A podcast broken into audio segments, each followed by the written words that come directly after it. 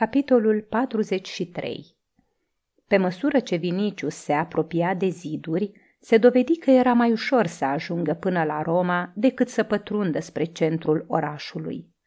Prin via Apia era greu să străbați din cauza înghesuielii. Casele, terenurile virane, cimitirele, grădinile și templele aflate de ambele părți ale șoselei se transformaseră în bivuacuri. La templul lui Marte, care se afla lângă poarta Apia, mulțimea smulsese ușile căutând un adăpost. În cimitire, cavourile mai mari deveniseră obiect de dispută, oamenii se încăierau pentru ele, ajungând până la vărsare de sânge. Ustrinum, cu dezordinea ce îl stăpânea, nu dădea decât o vagă imagine a ceea ce se petrecea lângă zidurile orașului. Dispăruse orice respect pentru lege. Fuseseră uitate legăturile de rudenie sau deosebirile de stare socială. Puteau fi văzuți sclavi ciomăgindu-i pe cetățenii romani. Gladiatorii beți, uniți în cete, alergau țipând sălbatic prin piețe, pe la răspântii, risipind oamenii, maltratând și jefuind. Mulțimi de barbari aduși pentru vânzare fugiseră din barăcile unde erau închiși. Pieirea orașului însemna pentru ei sfârșitul sclaviei și ceasul răzbunării. Mulțimea aceasta, alcătuită din asiatici și africani, greci, traci, germani și britani, urlând în toate limbile pământului, sălbatică, dezlănțuită, își făcea de cap, crezând că a sosit clipa în care poate să se răzbune pentru toți anii de chin și de mizerie. În furnicarul acesta învălmășit, în lumina zilei și a focului, sclipeau căștile pretorienilor, care în multe locuri trebuiau să lovească în gloata sălbăticită pentru a ocroti populația mai liniștită. Vinicius văzuse în viața lui orașe cucerite, însă ochii lui nu priviseră niciodată la un asemenea spectacol în care disperarea, lacrimile, durerea, gemetele, bucuria sălbatică, nebunia, furia să se amestece într-un haos de nedescris. Iar deasupra acestor valuri de mulțime nebunită vuia incendiul, ardea pe dealuri cel mai mare oraș din lume, trimițând asupra mulțimii răsuflarea sa de foc, înecând-o în fumul care acoperea bolta cerului din zare în zare. La urechile lui Vinicius ajungeau voci care îl acuzau pe Nero că a dat foc orașului. Erau amenințați pe față cu moartea și el și Popeia. De jur împrejur răsunau strigăte. Sanio, Histrio, măscărici, actor, matricida. Unii cereau să fie adus târâș până la Tibru, alții strigau că Roma a răbdat prea mult. Era clar că de la amenințări puteau trece la răscoală deschisă, care avea nevoie numai de un conducător și putea să izbucnească în orice clipă. Tânărul tribun nu mai avea acum nici cea mai mică îndoială că, într-adevăr, împăratul a ordonat incendierea Romei și răzbunarea pe care o cerea mulțimea, îi se păru un lucru cinstit și drept. Ce rău mai mare ar fi putut pricinui Mitridate sau oricare dintre cei mai aprici dușmani ai Romei. Se întrecuse măsura. Nebunia depășise orice limite. Viața oamenilor devenise insuportabilă. Vinicius era convins că lui Nero îi bătuse ceasul, că ruinele orașului trebuie să-l strivească sub ele pe fiorosul măscărici împreună cu toate crimele lui. Dacă s-ar găsi un bărbat destul de curajos care să conducă poporul împins la disperare, totul s-ar putea termina în decurs de câteva ore. Gânduri îndrăznețe de răzbunare se iviră în mintea lui Vinicius.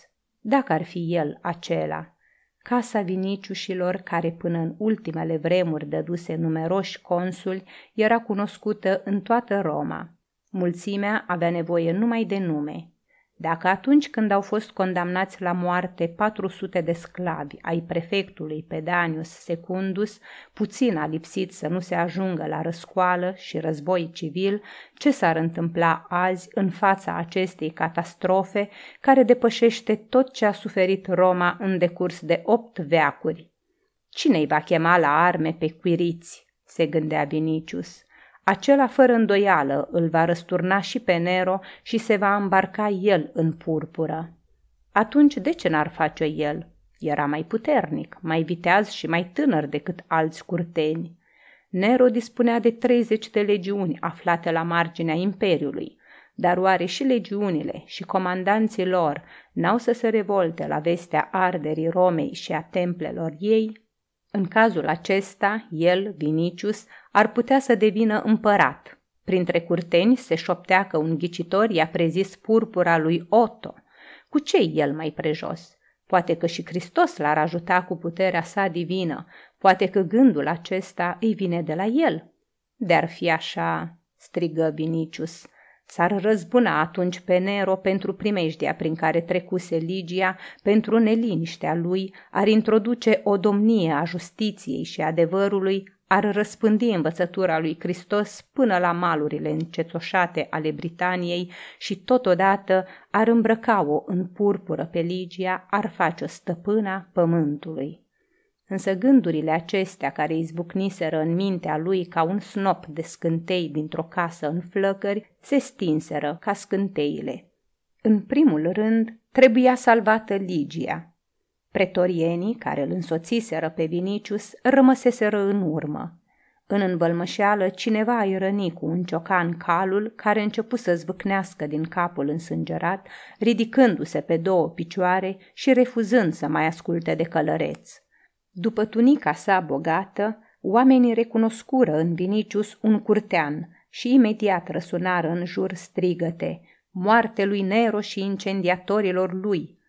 Sosise o clipă de mare pericol, căci sute de mâini se întinseră spre Vinicius, însă calul speriat o luă la goană, călcând peste oameni și în același timp răbufni un nou val de fum, cufundând strada în întuneric. Vinicius, văzând că nu mai poate să treacă călare, sări la pământ și începu să alerge, strecurându-se pe lângă pereți, așteptând uneori ca mulțimea care se refugia să treacă de el. Mintea îi spunea că e un efort zadarnic. Ligia poate plecase din oraș, poate se salvase. Era mai ușor să găsești un ac în carul cu fân decât un om în haosul acesta. Voia totuși, chiar cu prețul vieții, să ajungă până la casa lui Linus. Uneori se oprea și se freca la ochi, rupse o bucată din tunică, își acoperi cu ea nasul și gura și alergă mai departe. În cele din urmă, printr-o perdea de fum, zări chiparoșii din grădina lui Linus. Casele aflate dincolo de terenul viran ardeau ca niște ruguri, însă mica insulă a lui Linus era încă neatinsă. Vinicius se uită cu recunoștință spre cer și se repezi spre casă, deși căldura începuse să-l înnăbușe. Poarta era încuiată. O sfărâmă cu umărul și se năpusti înăuntru. În grădină nu era țipenie de om. Casa părea de asemenea pustie. Poate că au leșinat de fum și dogoare, se gândi Vinicius. Începu să strige. Ligia! Ligia! Îi răspunse tăcerea. Nu se auzea decât trosnetul îndepărtat al focului. Ligia! Pe neașteptate îi ajunse la urechi răgetul sumbru pe care îl mai auzise odată în această grădiniță. Pe insula din apropiere se aprinsese probabil vivariumul de lângă templul lui Esculap, iar fiarele cuprinse de groază începuseră să urle. Vinicius se cutremură din creștet până în picioare. Iată, pentru a doua oară, într-un moment când toată ființa lui era stăpânită de gândul la Ligia, răsunau răgetele acelea îngrozitoare, prevestitoare de nenorociri, ca o ciudată prezicere a unui viitor întunecat. Venise clipa când trebuia să se gândească la propria-i salvare, căci valul de foc se apropia dinspre insulă și vălătucii de fum năpădise răstrăduța. Candela cu care luminase în casă fu stinsă de o pală de vânt. Vinicius, ieșind în stradă, porni în goană spre via Portuensis, în direcția din care venise, însă calamitatea părea că-l urmărește cu răsuflarea sa de foc, când învăluindu-l în norii de fum, când aruncând peste ei scântei care cădeau pe păr, pe gât și pe haine. Tunica a început să-i ardă în câteva locuri, însă nu-i dădu atenție. Alerga mai departe, temându-se numai ca fumul să nu-l sufoce. În gură avea gust de ars și de funingine, gâtul și plămânii îl usturau. Sângele îi zvâcnea în cap. Uneori tot ce vedea devenea roșu. Până și fumul îi se părea tot roșul. Își zicea atunci, e un foc viu, mai bine aș face să mă culc la pământ și să pierd. Fuga îl obosea din calea afară. Capul, gâtul și spatele îi erau luarcă de sudoare și îl frigea pielea de parcă ar fi aruncat cineva apă clocotită peste el. De n-ar fi fost numele Ligiei, pe care îl repeta în neștire, și capitiumul pe care și-l înfășurase în jurul gurii, s-ar fi prăbușit. Câteva clipe mai târziu, nu se mai recunoștea străduța pe care alerga. Treptat, luciditatea îl părăsea. Știa doar că trebuie să fugă, căci afară, în câmp deschis, îl așteaptă Ligia pe care i-o promisese apostolul Petru. Și deodată îl cuprinse o stare de exaltare și gândul ciudat că trebuie neapărat să o vadă pe Ligia, să se cunune cu ea și apoi imediat să moară. Alerga acum amețit parcă, împleticindu-se dintr-o parte într-alta a străzii. În momentul acela se schimbă ceva în focul îngrozitor care devora uriașul oraș. Tot ce mocnise numai încă nemistuit, acum fu dintr-o dată înghițit de o mare de flăcări. Un curent turbat de aer încins mătură străzile, ducând cu el milioane de scântei.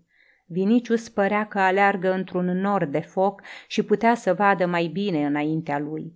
Chiar în clipa când simțea că are să cadă, zări capătul străzii, ceea ce îi dădu puterea să-și continue drumul.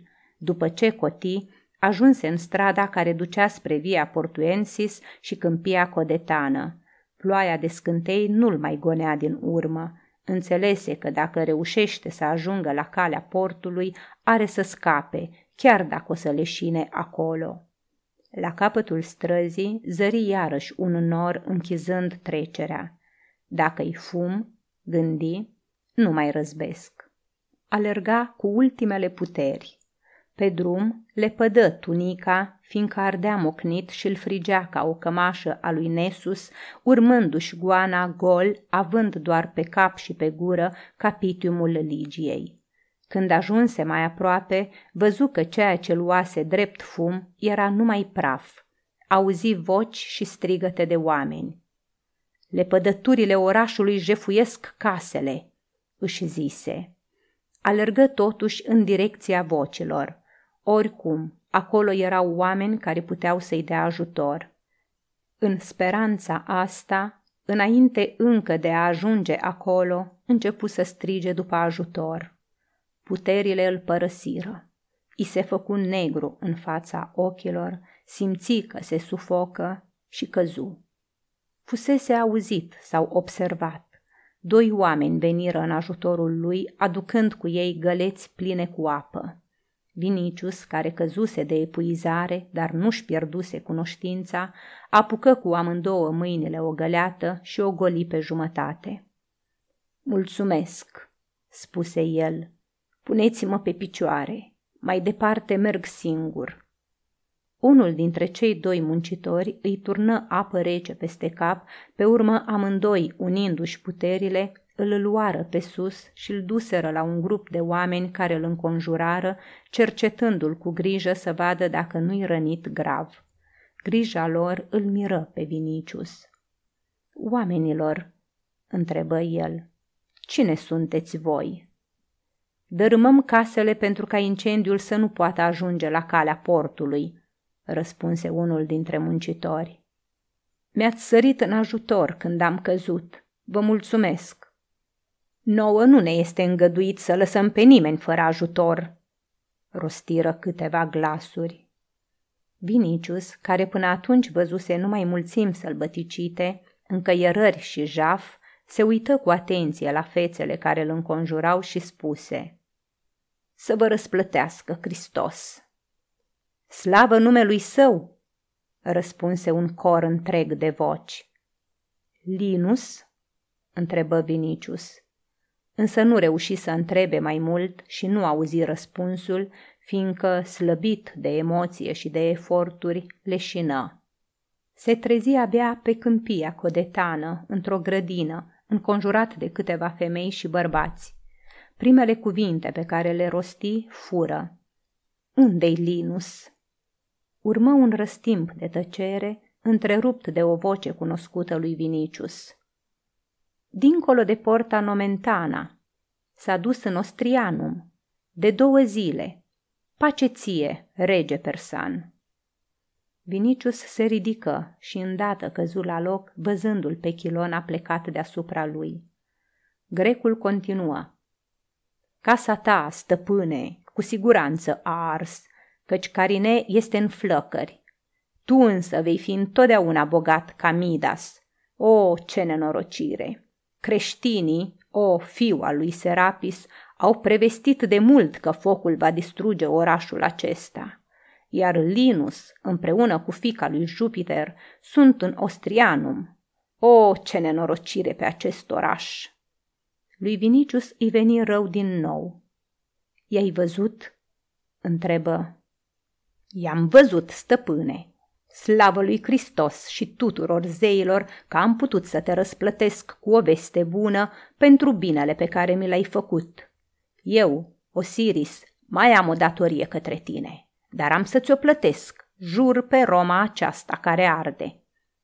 Se lăsase înserarea, însă în grădină era lumină ca ziua, căci focul se întețise.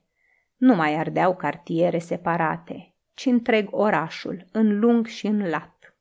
Cerul era roșu cât se vedea cu ochii. Noaptea se lăsa roșie.